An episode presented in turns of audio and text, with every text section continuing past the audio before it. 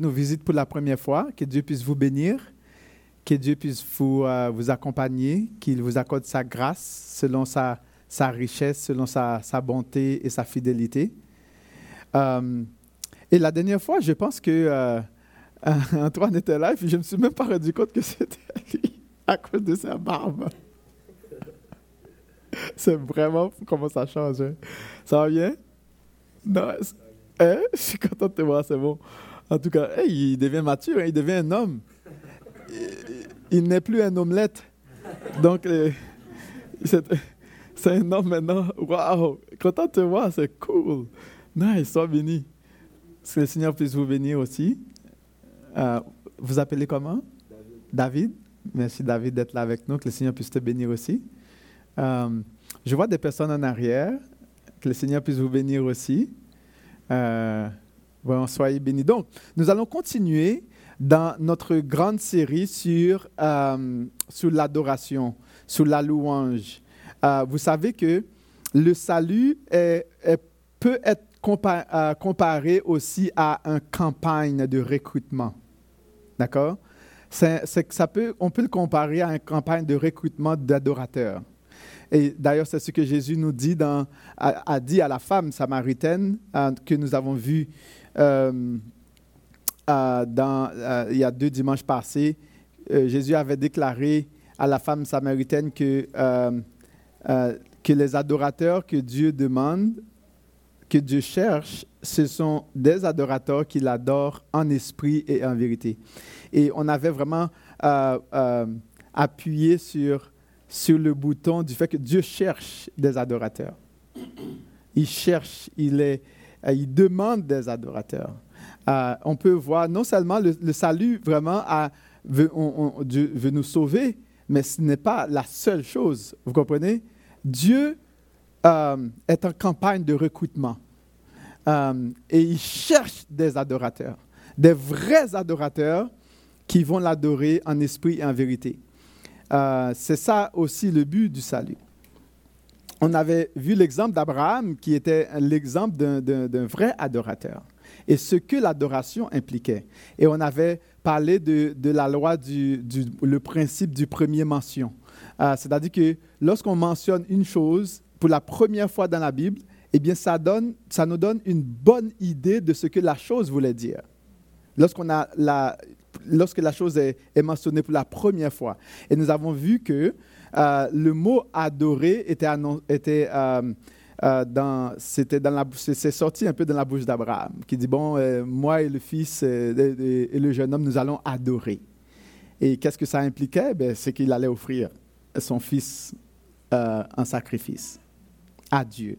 Et on avait vu que l'adoration impliquait, c'est un, impliquait la foi, une foi profonde, une foi intense, une foi vraiment totale. Et Abraham savait que même lorsqu'il aurait offert son fils en sacrifice, que Dieu avait la capacité de ressusciter son fils. Donc, et on avait vu que l'adoration impliquait que ce que tu devais offrir à Dieu, ce qui était, ce que tu as le plus cher, ce qui a le plus de valeur pour toi. Et aujourd'hui, nous allons nous, nous concentrer sur le modèle de Dieu euh, pour l'adoration. Le modèle de Dieu pour l'adoration, euh, euh, bon, cette, il va y avoir trois, trois, trois, trois, trois, trois messages sur ce, ce, ce, ce, ce grand thème. Le premier message va, être, va porter sur les tabernacles et les temples de l'Ancien Testament. L'autre, ça va être sur le voyage de l'arche, comment... Euh, c'est, Lorsqu'ils ont, ils devaient faire voyager l'arche et puis qu'est-ce qui les normes qui, qui devaient être respectées. Et on, on, on va voir l'autre troisième message qui va parler de la louange dans le, le tabernacle de, de David. Mais aujourd'hui, nous allons beaucoup plus nous, à nous concentrer sur, les, euh, sur les, les tabernacles et les temples de l'Ancien Testament. Et quand je dis tabernacle, je ne suis pas en train de sacrer, d'accord? Alors... Euh, Euh, je vais définir un petit peu ce mot-là, même si on l'a dé- dé- déformé. Donc, on va voir le, le tout premier temple, hein, l'exemple de tout premier temple. Euh, on va voir le, le, le, le, la, le tabernacle de Moïse, le tabernacle de David, le, le tabernacle de Salomon, le tabernacle de Zorobabel et aussi le temple d'Hérode, euh, si nous avons le temps devant nous. Et rapidement, nous allons voir le tout premier temple. Le tout premier temple. Ça, je ne sais pas si ça, c'est, si ça va vous faire un peu réfléchir. Il y a ce qu'on appelle aussi le principe de, euh, euh, de la mention abondante dans la parole de Dieu. Ça dit que quand on mentionne quelque chose abondamment dans la parole de Dieu, ça veut dire que cette chose-là est très importante. D'accord? Quand on revient, vraiment, il y a une chose qu'on on appelle ça le principe de, de, de la mention abondante, c'est que si on voit que euh, cette chose-là, est, euh, il y a beaucoup de choses, euh, on la mentionne beaucoup de fois, donc c'est, c'est que la qualité, euh, la quantité d'espace accordé à un sujet particulier indique son importance de la parole de Dieu. On voit qu'il y a plus de cinquante chapitres dans la Bible, dans le Testament, qui parlent du temple. D'accord? Plus de cinquante chapitres parlent du temple. Et le temple vraiment a, euh, une, vraiment a une place centrale dans la parole de Dieu. Euh, et c'est important vraiment de, de voir. Donc, on va voir quelques spécificités concernant le temple. Euh, et on va voir un peu, c'est... Comment je pourrais dire ça là? Qu'est-ce qu'on pourrait considérer comme le tout premier temple? Le tout premier temple de, de l'histoire. Euh, euh, vous savez, avant de rentrer dans ça, de, de vous faire comprendre, euh, pour que vous puissiez saisir un peu le sens du tout premier temple, euh, j'aimerais quand même mentionner ces caractéristiques, ces, ces spécificités concernant le temple. Vous savez que le temple était généralement euh, le lieu dans lequel euh, Dieu faisait sa demeure dans l'Ancien Testament. C'était l'endroit, le lieu euh, par excellence où le, le, le, le peuple de Dieu venait à la rencontre de Dieu. D'accord? C'est le, l'endroit... l'endroit par excellence pour venir rencontrer Dieu dans le temple. Donc, c'était là que chaque Israélite rencontrait Dieu. C'était là que le peuple, le peuple venait rencontrer Dieu. Bien sûr, ce n'était pas seulement là, mais c'était vraiment, c'est juste pour montrer l'importance du temple. Le souverain sacrificateur, comme vous le savez, euh, rentrait dans la présence de Dieu une fois par année. D'accord? Euh, il rentrait une fois par année dans, pour rencontrer Dieu, pour offrir des sacrifices, pour surtout dans le lieu très saint. Euh, c'était strictement réservé pour le souverain sacrificateur. Et le rôle des prêtres, euh, vous savez, dans, dans, ce, dans ce temps-là, était principalement de garder le temple. De garder le temple, de servir Dieu, d'instruire ou de cultiver le peuple à faire de même. C'était ça leur rôle. Leur rôle, c'était de répandre, de s'assurer que Dieu soit servi convenablement, que Dieu soit honoré, que Dieu soit adoré, que Dieu soit respecté, que les sacrifices correspondent aux normes, euh, vraiment correspondent parfaitement à ce que Dieu avait demandé à son peuple. Vous savez, en lisant, en regardant un peu euh, ce que Dieu... la responsabilité des prêtres, du souverain sacrificateur, des Israélites, des Lévites, et aussi ce que Dieu demande, d'ailleurs dans sa parole, il y a un verbe qui va revenir, qui va revenir encore comme une, une, une chanson, comme un refrain dans la parole de Dieu. Et on pourrait dire que le jardin d'Éden correspondait parfaitement à la définition du temple et des activités qui, qui avaient lieu. C'est sûr qu'on voyait le jardin d'Éden comme étant un endroit où on devait, euh, on, parce qu'on a parlé de, cultu, de culture, de cultiver, on pense à l'agriculture automatiquement, n'est-ce pas? On, parce qu'on, parce qu'on, puisqu'on parle de jardin, hein, on, parle à la, on pense à l'agriculture, on pense à planter, à, à, mais c'est plus que ça. Deux, deux verbes importants, Dieu va donner, euh, euh, va de, de, de, de, deux choses importantes que Dieu va demander à Adam. Euh, Qu'est-ce que, si nous regardons un peu dans Genèse deux, vous pouvez regarder dans Genèse deux, verset quinze. Genèse deux, verset quinze.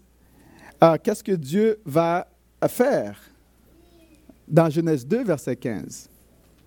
L'Éternel Dieu prit l'homme et le plaça dans le jardin d'Éden pour faire quoi?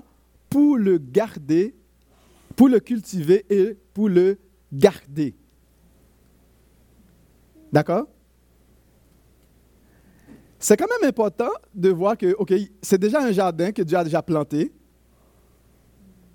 OK? Le jardin est déjà planté, il y a tout dedans. D'accord? Il faut imaginer, hein? Euh, moi, j'ai appris un petit peu à faire le jardin. Et euh, ce n'était pas un jardin jusqu'au moment où il y a des choses qui sont plantées dans le jardin. Et à partir du moment où il y a des choses, oh, les gens vont dire, oh, c'est un beau jardin. Mais s'il n'y avait rien, ce n'était pas un jardin. Est-ce que vous êtes d'accord? Donc, euh, ici, Dieu avait placé le, euh, avait planté le jardin et il plaça l'homme dans le jardin. Euh, si nous regardons un petit peu euh, les, les deux verbes, on voit que la tâche d'Adam, c'était quoi? Euh, la tâche, c'était de, premièrement de cultiver le jardin et de le garder. Et euh, il pouvait manger de tous les arbres, euh, sauf l'arbre de la connaissance du bien et du mal. Donc, on voit qu'il y avait une activité ici de connaissance là. Il y avait une activité de connaissance. Euh, et quand on dit de garder, garder de quoi? D'accord? Est-ce que ça veut dire qu'il devrait regarder les plantes qui poussent? Ou chaque feuille qui pousse? Ou chaque euh, germe qui pousse? Est-ce que c'était ça, de garder? Garder de quoi? Parce que quand on dit qu'il faut garder quelque chose, on, le mot « garder », c'est l'idée de, le mot de, de conserver, de préserver.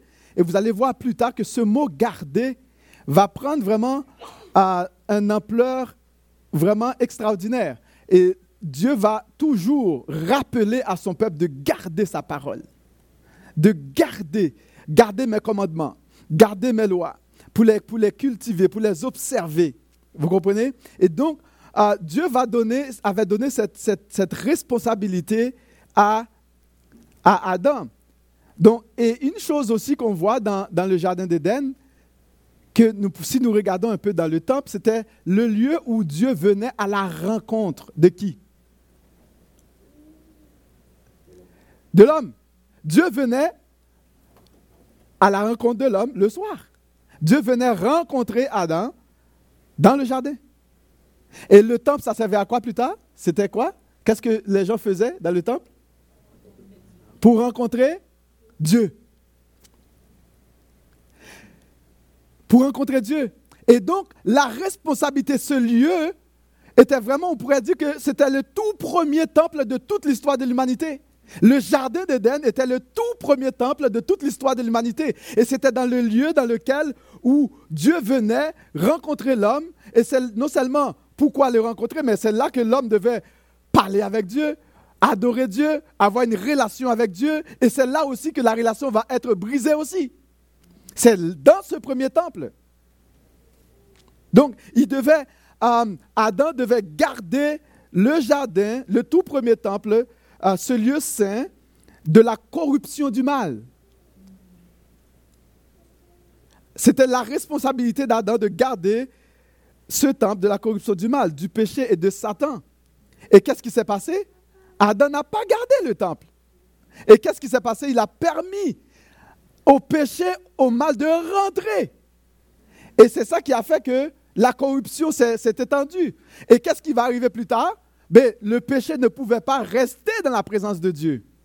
Et qu'est-ce que Dieu a fait? Dieu va chasser Adam et Ève du jardin. Parce que le péché ne pouvait pas être dans la présence de Dieu. Parce que le temple, c'est le lieu dans lequel on est dans la présence de Dieu. C'est là où on va à la, à, à, à la rencontre de Dieu. Il devait cultiver le premier temple, c'est-à-dire que cultiver la présence de Dieu en instruisant peut-être les, les autres générations, de sa génération, à pouvoir bien à, adorer Dieu. C'était là que Dieu venait, bien sûr, à, à, à rencontrer Adam. Donc, c'est, c'est important pour nous de ne pas juste voir le, le, le jardin d'Éden comme euh, un endroit où on plante, on plante des choses. D'ailleurs, quand un homme est bien instruit, qu'est-ce qu'on a l'habitude de dire? Il est un homme cultivé. Quand une, une femme est bien instruite, qu'est-ce qu'on dit? C'est une femme bien cultivée. Bien instruite. D'accord? C'est, c'est, c'est quand même intéressant. Deux mots extrêmement importants, importants à vraiment souligner dans ce verset. Dans Genèse trois, euh, verset huit, on nous dit que euh, alors, il... Qu'est-ce qui va arriver, c'est que Euh, on nous dit qu'alors, il entendit la voix. Donc, le, Dieu venait rencontrer lorsque, bien sûr, Satan, Satan va, va séduire Adam et Ève. Alors, il entendit, la, donc Dieu venait, juste pour vous mettre dans le contexte, Dieu venait rencontrer Adam dans le, dans le jardin, dans le temple, là, pour, là où ils se, se rencontraient. Euh, verset huit nous dit, « Alors, il entendit la voix de l'Éternel, Dieu, qui parcourait le jardin. Vers le soir, l'homme et sa femme se cachèrent loin de la face de l'Éternel. » au milieu des arbres du jardin. On voit ici qu'ils se cachaient de la face. C'est-à-dire une autre façon pour dire de la présence de Dieu. Donc, à cause du péché, ils n'étaient plus capables de se tenir de la présence de Dieu. Et on va voir, et plus tard, dans le temple, dans le lieu très saint, qu'est-ce qui va arriver? Il va y avoir un, un, un rideau qui va séparer, hein? tous les hommes de la présence de, de, du lieu très saint et seulement le souverain sacrificateur qui était admis. Et pour qu'il soit admis, il fallait qu'il offre des sacrifices. D'accord? Donc, et qu'est-ce qui va arriver? Même au verset vingt-trois, on nous dit que « Et l'Éternel Dieu le chassa du jardin d'Éden pour qu'il euh, cultivât la terre d'où il venait, il, il a été pris. » Et c'est ainsi qu'il chassa homme et il mit à l'orient du jardin d'Éden les chérubins qui agitent une épée flamboyante pour garder le chemin de l'arbre de vie. Brisure. C'est intéressant, on voit que là, il le chassa. Alors, si c'était juste pour faire de l'agriculture, est-ce que c'était nécessaire de le chasser comme ça? Il ne pouvait plus rester dans la douce et sainte présence de Dieu à cause du péché. La responsabilité de, de, d'Adam, c'était de, de, de garder ce lieu, de, de préserver ce lieu de toute souillure, de tout péché, de toute corruption, de telle sorte que ce lieu soit un lieu où, naturellement, qu'il il pouvait venir avec liberté dans la présence de Dieu même. Et le fait que le péché, le péché, la corruption s'est introduite dans ce lieu, bien, Dieu ne pouvait pas cohabiter avec le péché. Et il fallait que, puisque le péché était dans la création, dans, dans, dans, dans celui qui était responsable de le faire, eh bien, il fallait que cette personne, non seulement le péché doit être écarté, mais aussi la personne qui, aussi, qui, qui avait le péché, euh, qui portait le péché maintenant dans son corps, dans son être, devait être écartée aussi. Dieu va les chasser. Donc, et ça, on va voir plus tard l'évolution des choses. Dieu, d'ailleurs, a toujours désiré être dans la présence de sa création. Dieu a toujours désiré avoir cette intime, cette relation, cette, cette communion avec sa création. Et ce qui nous amène un peu avec le tabernacle de Moïse. Donc, vous comprenez que le, le mot tabernacle signifie tente. C'est comme une tente. Comme on dit qu'il a habité parmi nous, ou il a Euh, tabernaclé parmi nous, ou il a tenté parmi nous. Donc, il y a des personnes euh, pendant l'été qui ont fait beaucoup de camping. Hein? C'est-à-dire que vous allez louer un endroit et vous allez tenter. Vous avez tabernaclé dans l'endroit. D'accord? Euh, il y a des, euh, je peux même tenter chez moi. C'est-à-dire que je vais tabernacler dans ma cour. J'achète une tente, puis au lieu de rester dans ma chambre, ben, je vais me, je vais me tabernacler dans la cour. Ou je vais me tenter, je vais euh, rester dormir dans la cour, sous une tente. Donc, donc c'est, c'était un lieu, on comprend que le, le, le tabernacle de Moïse ou la tente de Moïse était vraiment un lieu d'adoration. C'est la demeure temporaire de l'arche de l'Alliance qui symbolisait quoi? La présence de Dieu. Et la, la présence de Dieu se symbolisait par, euh, par trois choses. Il y avait l'arche.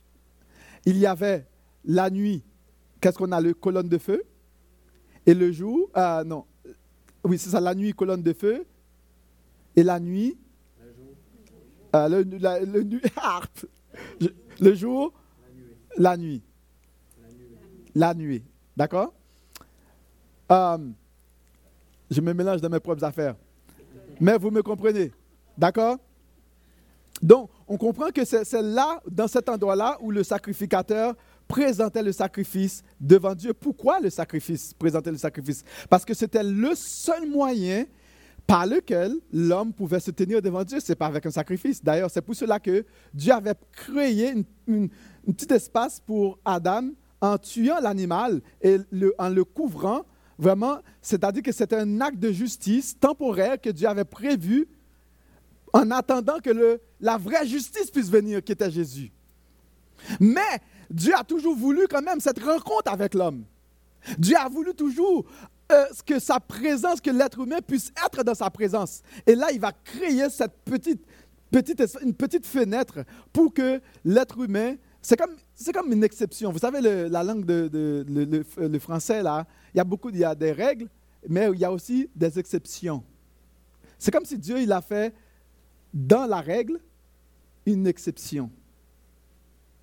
En attendant que Jésus puisse venir et pour que nous soyons totalement dans sa présence. Donc, non seulement on a le tabernacle de Moïse qui va être dressé où le peuple allait être tout autour, hein? On, vraiment, c'est, c'est, c'est, c'est modèle parfait du jardin d'Éden. Là, maintenant, c'était juste, hein? Maintenant, il y a une multitude autour de quoi? De la présence de Dieu. Et plus tard, on va voir dans le tabernacle de David. Donc, le but premier du tabernacle de David était quoi? D'adorer encore Dieu.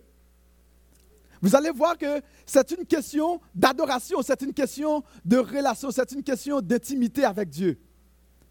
Et à toutes les fois qu'on parle de temple, à toutes les fois qu'on parle de, de tente, à toutes les fois qu'on parle de tabernacle, on parle vraiment de, d'un esprit qui va venir, qui, qui va adorer Dieu, qui va vraiment, cet, cet esprit de révérence, qui va s'attacher à ce Dieu éternel qui veut toujours être en relation. Donc, le sacrificateur entrait par les portes avec des actions de grâce. Hein? Il venait avec des actions de grâce. Et, euh, et les parvis avec des louanges. Qu'est-ce que David va, va dire? Entrer dans ses parvis avec quoi?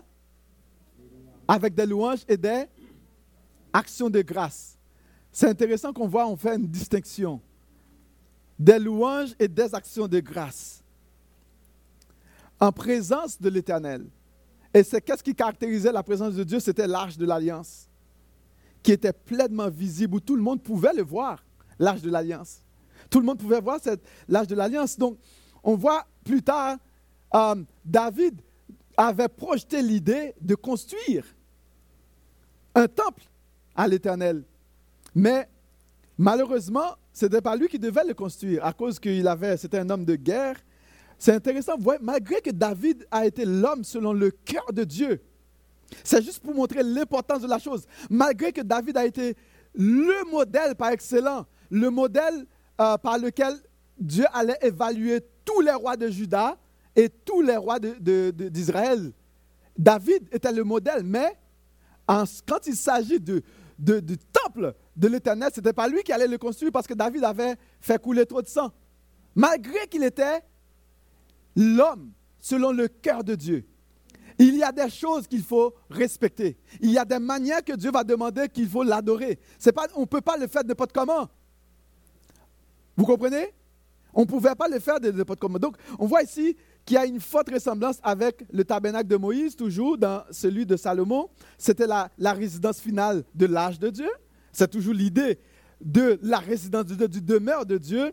Et on avait enlevé, bien sûr, les barres, parce que son déplacement n'était plus nécessaire. Donc, il ne fallait plus déplacer. Donc, c'était permanent dans le temple parce qu'on voit que Dieu voulait être, voulait être euh, au milieu de son peuple de façon permanente. Dieu ne voulait pas être là comme un petit moment, puis après ne pas être... Non, Dieu voulait être là, habiter. Quand on dit habiter, ce n'est pas visiter. Vous comprenez? Dieu ne voulait pas juste visiter, Dieu voulait habiter. Dieu voulait être là. Dieu voulait tenter, il voulait tabernacler, il voulait rester avec son peuple.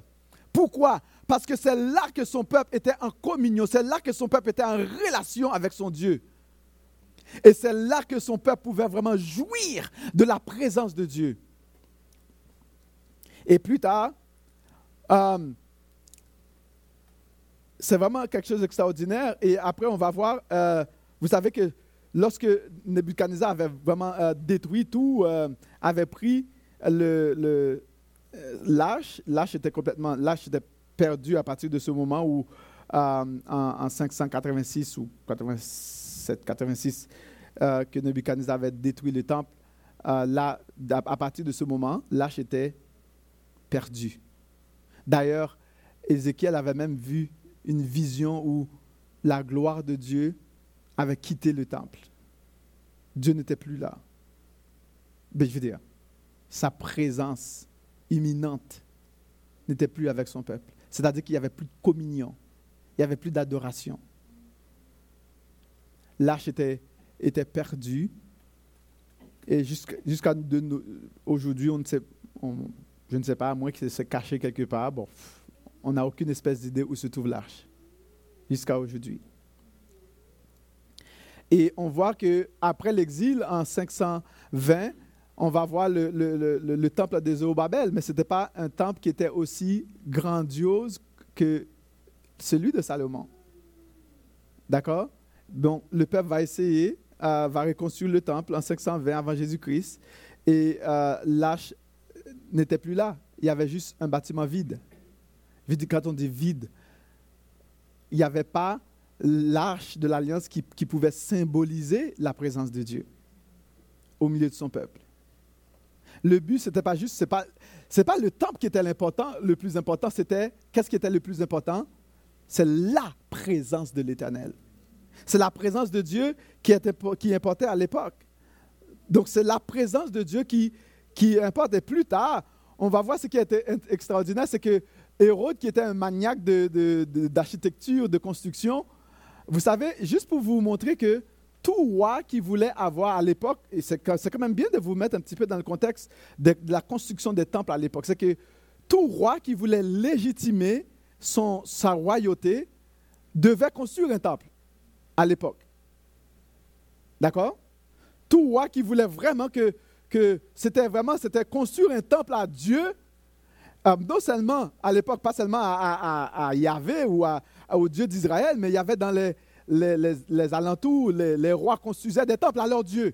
Parce que c'était la manière pour eux de légitimer leur royauté, pour dire que bon, c'est une royauté qui est venue de Dieu. Et pour dire que cette royauté est venue de Dieu, on va construire un temple. Un bâtiment. Ben, Hérode était un maniaque de, de, de, d'architecture et il va construire un temple vraiment extraordinaire. Un temple vraiment, un beau temple. Euh, parce qu'il euh, avait la, la passion de la construction. Euh, donc, il avait reconstruit le temple de Zorobabel. Donc, c'était un temple qui avait pris plusieurs années. C'était un temple, un bâtiment magnifique. Euh, selon lui, euh, le temple de Zorobabel n'était pas assez beau. Ce n'était pas assez extraordinaire, ce n'était pas assez grandiose. Donc, on comprend que la, la grandiosité du temple faisait aussi la grandiosité du règne de ce roi. Donc, pour lui, Zorobabel, le temple de Zorobabel, ce n'était pas si beau. Donc, Hérode a dit, bon, moi, on appelle Hérode le Grand, bon, il va reconstruire le temple de Zorobabel. Et curieusement, c'était dans ce temple que Jésus venait et il disait, moi là, détruis-moi ça, pierre sous pierre, et moi, je vais reconstruire en trois jours. Et c'est ce temple même, ce temple euh, que Jésus, là où il est venu, il a chassé. Et si nous lisons un peu dans Matthieu vingt et un, euh, peut-être que je me suis trompé, hein? C'est pas Matthieu vingt et un ça.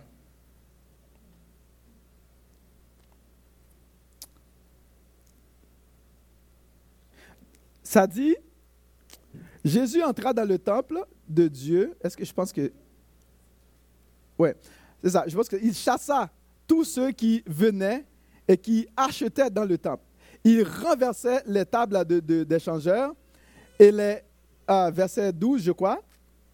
Euh, qu'est-ce que Jésus va venir, euh, va venir faire? Vous savez que, rappelons-nous, hein, pour comprendre l'action de, de Jésus, rappelons-nous, le temple, c'était quoi? Le lieu pour, pour rencontrer Dieu. Et c'était quoi la, le mandat des prêtres? C'était de garder Le temple de quoi? De toute souillure, de toute corruption, de toute impureté. Et le temple, c'était un endroit, non seulement on vient rencontrer Dieu, c'était un endroit où on venait adorer Dieu. Donc Adam avait foiré dans, ce, dans cette tâche. Les prêtres avaient foiré dans cette tâche. Les souverains sacrificateurs avaient foiré la tâche. Et encore, dans le, dans le beau temple d'Hérode, ils vont encore foirer la tâche. Et qu'est-ce que Jésus va venir faire? OK? Qu'est-ce que Jésus va venir faire? On nous dit que Jésus entra dans le temple de Dieu. Il chassa tous ceux qui vendaient et qui achetaient dans le temple. Il renversa les tables des changeurs et les sièges des vendeurs de pigeons. Et il leur dit, il est écrit, « Ma maison sera appelée une maison de prière. Et vous, vous en faites une caverne de voleurs. »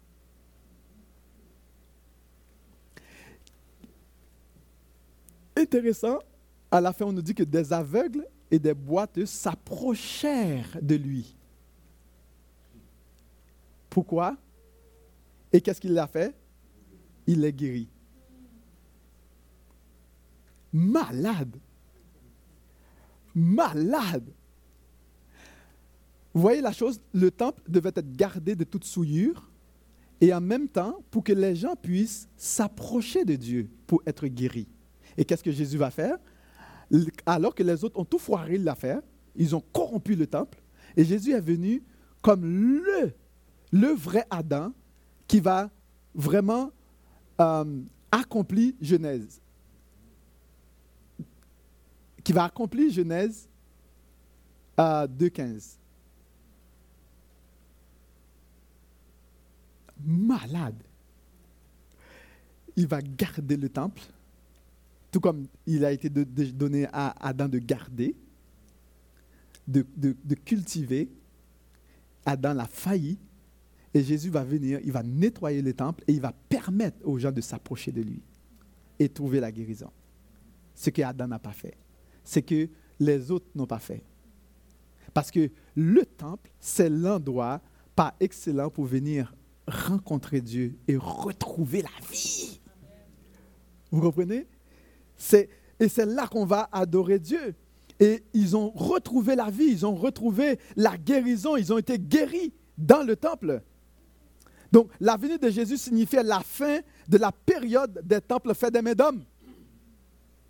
C'était la fin, la fin des temples faits des mains d'hommes, pour avoir vraiment le, le vrai temple fait de mains de Dieu. Verset Matthieu vingt-quatre, un, deux nous dit, comme Jésus s'en allait euh, au sorti du temple, ses disciples s'approchèrent pour lui euh, en faire remarquer les temples, les, euh, les constructions. Et mais qu'est-ce que Jésus leur dit? Voyez-vous cela? Je vous le dis, en vérité, il ne restera pas ici pierre sur pierre qui ne sera, qui ne soit renversée. Il ne restera pas pierre sur pierre qui ne soit renversée. Et effectivement, qu'est-ce qui va arriver en soixante-dix? Ben, les Romains vont effectivement détruire le temple. Quel est le sens pour nous aujourd'hui, pour toi et moi? En regardant, vraiment, en, en, en regardant ce, en faisant ce, l'histoire ou l'évolution des temples, à partir de, euh, de la Genèse jusqu'à Jésus. Et pour nous aujourd'hui, qu'est-ce que ça veut dire? Vous savez que par la mort et la résurrection de Jésus, nous sommes devenus maintenant des pierres vivantes pour construire un édifice spirituel afin d'offrir des sacrifices de louange à Dieu. D'accord? Et c'est ce que nous sommes aujourd'hui. Nous sommes le temple du Saint-Esprit. À partir du moment où nous avons reçu Jésus par la foi, nous devenons quoi? Le temple du Saint-Esprit. Et qu'est-ce qu'on fait dans le temple du Saint-Esprit? On cultive la présence de Dieu. On doit garder nos cœurs de toute souillure, de toute impureté, de toute corruption, de telle sorte que lorsque Dieu vient nous rencontrer, non pas dans un bâtiment, non pas dans un lieu, mais directement dans nos cœurs. Aujourd'hui, C'est-à-dire, en tout temps, Dieu peut venir nous rencontrer. Parce que ça a toujours été son désir d'être en relation, en communion avec ses enfants. Nous sommes le temple du Saint-Esprit. C'est important pour nous de voir le sens de tout ça pour nous aujourd'hui. Première Pierre deux cinq nous dit, « Et vous-même, comme des pierres vivantes, édifiez-vous pour former une maison spirituelle, un saint sacerdoce, afin d'offrir des victimes spirituelles agréables à Dieu par Jésus-Christ. » C'est-à-dire que lorsque nous nous retrouvons ici, nous sommes, nous édifions une maison. Qu'est-ce que nous faisons? Nous offrons des victimes, des victimes spirituelles, des louanges, des adorations à Dieu. Nous chantons Dieu. Et c'est là que le Saint-Esprit va venir, il va nous remplir, il va nous guérir, il va nous, nous transformer, il va nous façonner, il va nous faire du bien, il va nous combler, il va nous rassurer. Et lorsque nous repartons, nous, nous, nous, nous, nous, nous rentrons chez nous, nous sommes bénis parce que Dieu nous, nous aura fait du bien. Nous sommes maintenant le temple de Dieu. Et nous avons été édifiés pour former une maison spirituelle, un saint sacerdoce pour offrir des victimes à Dieu. Et nous sommes maintenant le, le, le nouveau jardin d'Éden. Nous sommes comme le nouveau jardin d'Éden qui, qui allons rencontrer Dieu. D'ailleurs, dans, dans Proverbe encore, qu'est-ce que Proverbe nous dit? Garde ton cœur plus que toute autre chose. Pourquoi faut-il garder ton cœur? Parce que c'est de lui que viennent toutes les sources de la vie. Garde ton cœur. Garde ton cœur. Et même le psaume premier va dire, va, va définir le succès de la vie. Comment? Heureux l'homme qui ne marche pas selon le conseil des méchants. Qu'est-ce qu'il va faire? Il va prendre son plaisir dans la parole de Dieu. Il va garder la parole de Dieu. Il va le garder jour et nuit. Et Dieu va lui donner du, du succès dans tout ce qu'il entreprend. Et Adam il n'a pas eu du succès et il a conduit tout le monde dans Dans le précipice et qui fait que maintenant, on souffre. On souffre maintenant. Et c'est important pour toi et moi de comprendre cela. Tu es le temple de Dieu pour lui offrir des victimes spirituelles. Non seulement lorsque nous nous retrouvons ensemble, mais aussi lorsque tu es chez toi à la maison. Et je réalise l'importance de, d'écouter encore des chants de louange. Euh, Il y avait quelques temps, je, je, faisais, je passais peu de temps à, à écouter des chants de louanges et puis mon âme était comme devenue à sécher un peu là. C'est comme, c'est comme j'ai le désir de le faire, mais on dit que j'ai plus de motivation parce que l'âme était asséchée. Vous comprenez? Et à partir du moment qu'on retourne dans les psaumes, qu'on retourne encore, on écoute les chants de louanges, on commence à chanter le Seigneur. Oh! L'appétit commence à venir, la passion, le, de, l'amour pour le Seigneur commence à venir. On veut fredonner, on veut, on veut dire un mot, on veut lui, lui dire quelque chose. Parce que si nous ne lui chantons pas, eh bien l'âme va devenir asséchée.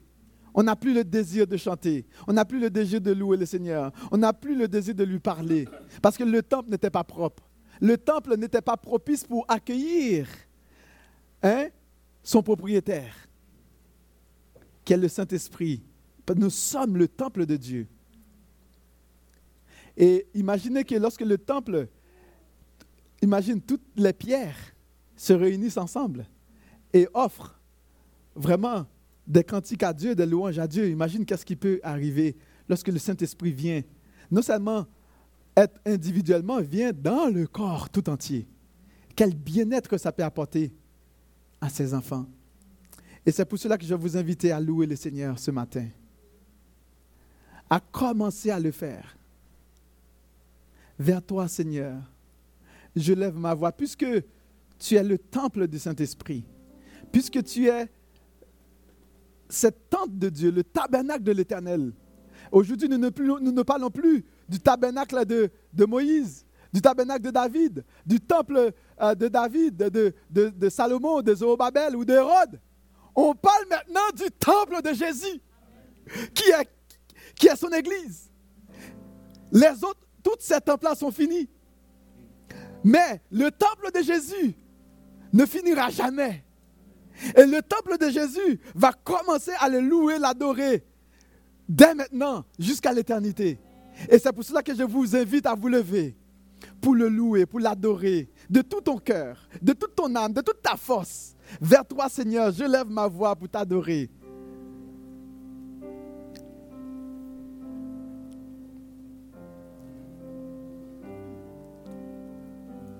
Vers toi, Seigneur, j'élève ma voix pour ta